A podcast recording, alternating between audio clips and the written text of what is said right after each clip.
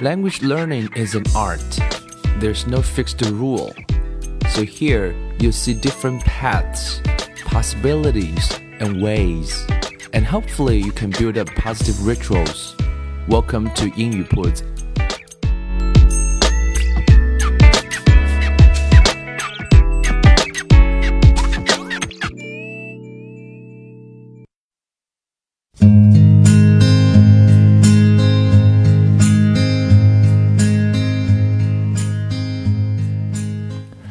将语言学习融入生活，获取讯息变成常态。Hello everyone, welcome to 英语 Puts and I'm Bill.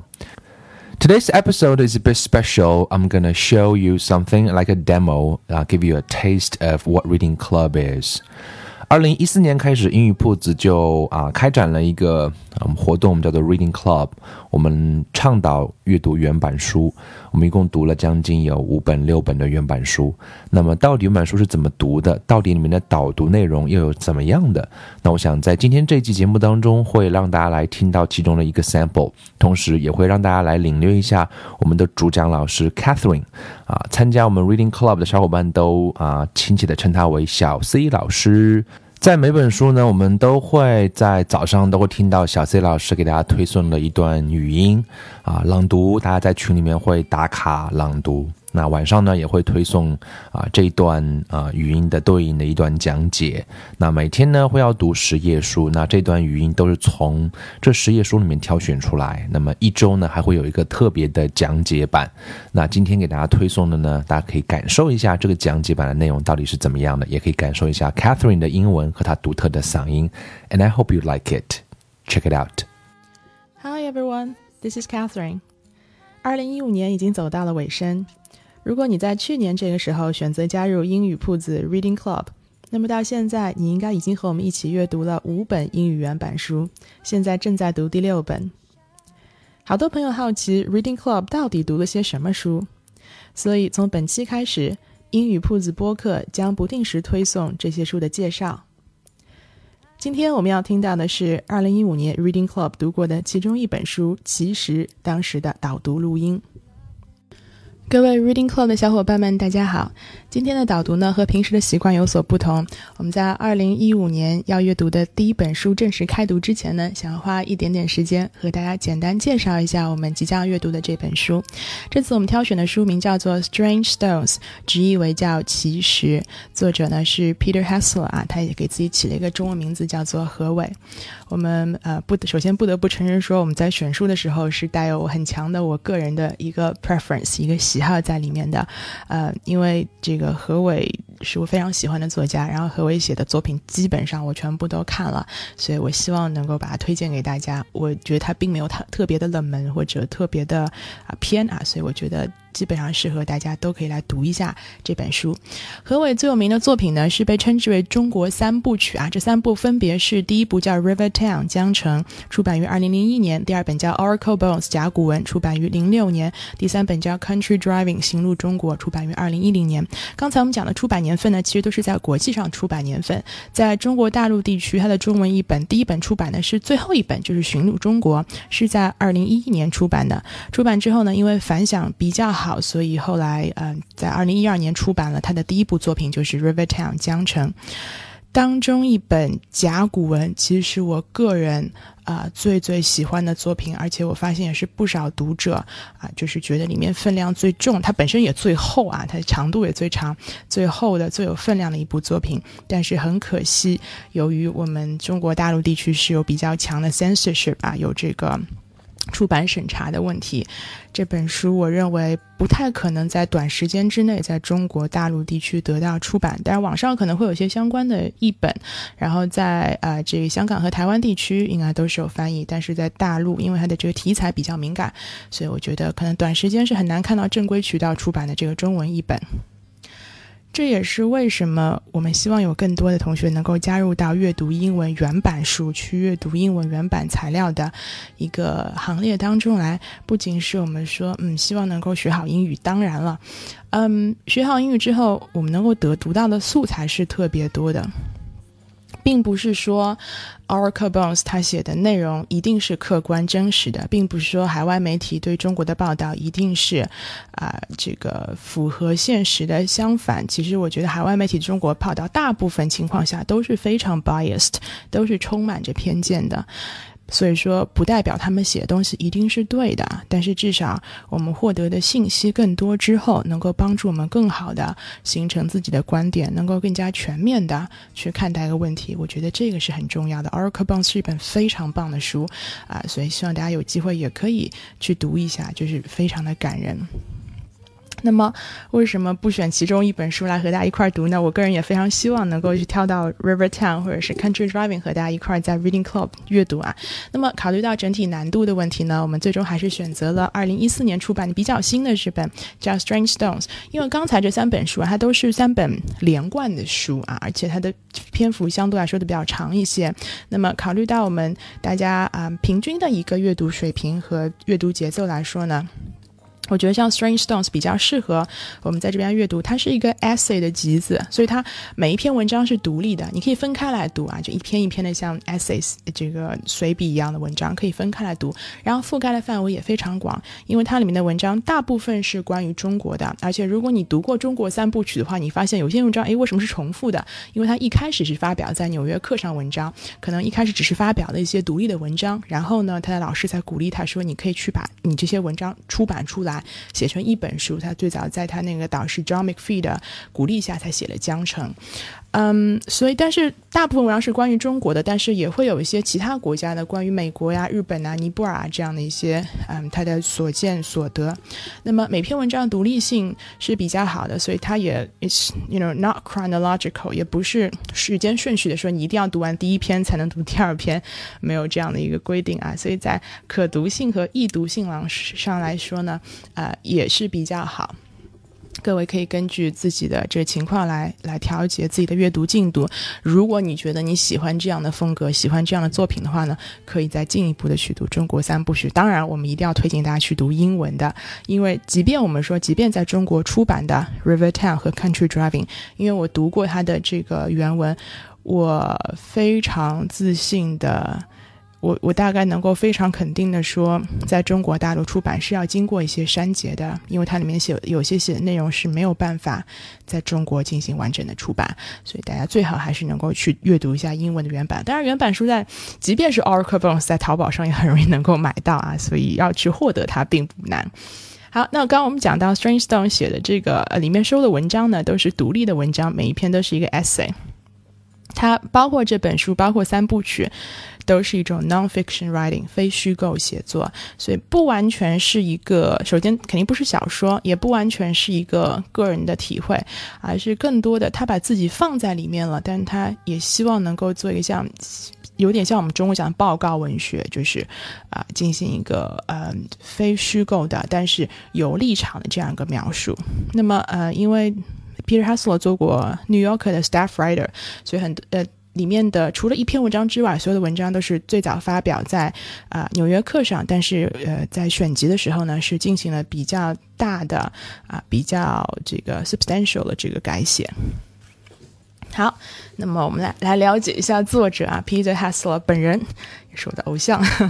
出生于一九六九年了，所以年纪已经是个大叔了，是吧？嗯，他是《纽约客》和《国家地理》的这个以前都做过他们的 staff writer，现在呢和他的一家人生活在埃及的开罗。不过他在很多公开场合都表示过，他希望将来能够带着他的太太和女儿回到中国来啊，因为他非常喜欢中国哈。这个暂且不表。呃，简单的他的一个 bio，呃。名校毕业，一九九二年毕业毕业于美国的 Princeton 啊，普林斯顿大学。他主修的就是英语跟创意写作有关的一个专业，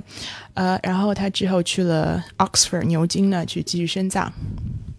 关于江城，他最早写的就是他在四川涪陵的一个支教的经历，因为他在一九九六年加入了美国的和平队，这叫 Peace Corps。呃，简单跟大家提一下这个发音的问题啊，和平队。Peace 不用说了，这个 Core C O R P S，大家要当心的是，这个 s 是不发音的，就不要把它读成 corpse，OK？Because corpse means a dead body 啊，corpse 是尸体的意思，它读作 core，OK？core 就表示一个队嘛，就是一群人的意思啊。呃，所以他是跟着和平队呢，来到九七年来到中国，九七年到九九年在四川的涪陵呢教了两年的英语，所以整个江城就是关于他那段时间在中国啊一个非常小的城市啊，四川涪陵啊支教的一个经历。那么和平队是一个什么组织呢？和平队是一九六一年在美国成立的，而且它的发起人是美国著名的总统叫肯尼迪啊，就是 JFK。他据说是一个冷战的产物，因为一九六一年还处在冷战这个时期嘛，所以当时。他是美国担心和发展中国家的关系啊过于的官方和疏远，所以他希望输送一些美国的年轻人去到其他国家发展中国家做一些基础性的工作。当然，现在的和平队已经和政治没有太大的关系，志愿者呢也不是官方的工具了，但是它依然是一个由美国政府来运行的一个志愿者的一个项目。所以它里面的这个 mission statement 啊，就包括说。他们要提供的一些服务，就包括有一些啊，technical assistance 啊，技术性的支持啊，还有教育性的支持啊，还对发展国发发展中国家一些帮助。那么其中蕴含在里面的就有一些啊，美国自身的文化和其他国外文化的一些交流啊。所以这个是和平队。我自己现在在读的一本书，也是一种属于老外看中国的书。这个也是一位和平队前队员所写的，这位名字叫 Michael Mayer。OK。我不太清楚他的姓是不是这么读啊？叫做《The Last Days of Old Beijing》，也是在讲美国呃这个北老北京的胡同啊这样的呃这种题材的这个书。那么《Oracle Bones》呢？因为讲的是，呃，跟比较多的牵涉到了文革，其中讲到一位叫陈梦家的这个古籍学家，而且是新月派诗人。那么这本书没法出版。最后的《行路中国》呢，讲到他在中国取得驾照之后，就进行那个 road trip 啊，进行那个公路旅行的一些所见所闻，比较多多的讲到了这个改革的时候啊，他跑到浙江来啊，看我们这边一些打工的群体啊，等等的一些的一个观察。我。第一本读到的是《江城》，我为什么被震撼了？是因为说，嗯，这个事情很微妙。首先，他你可以统称它为叫老外写中国，外国人看中国。那外国人看中国会很多偏见嘛？作为一个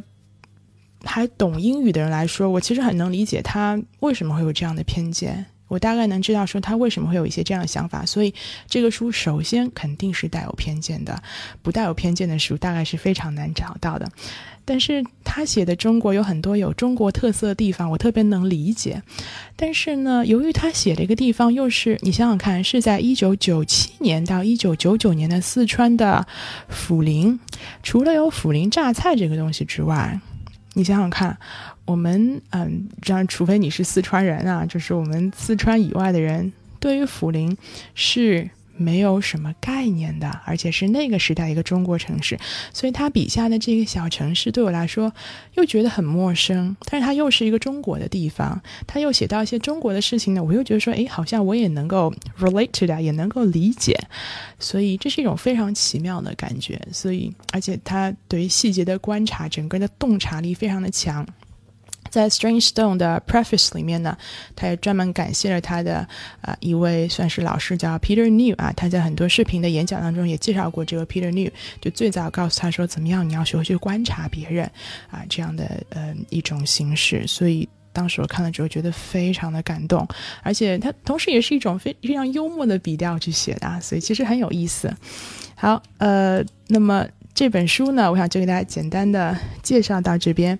呃，芷安老师啊，当时在参加关于奇石的一个读书活动的时候，说了这样一句话。他说：“我最喜欢的是这本书啊，就是在《Strange Stone》里面。但是我最喜欢的是这本书里面作者的态度，可以用两句话来概括，就是关心而不迷茫，冷眼旁观而不高高在上。所以，嗯，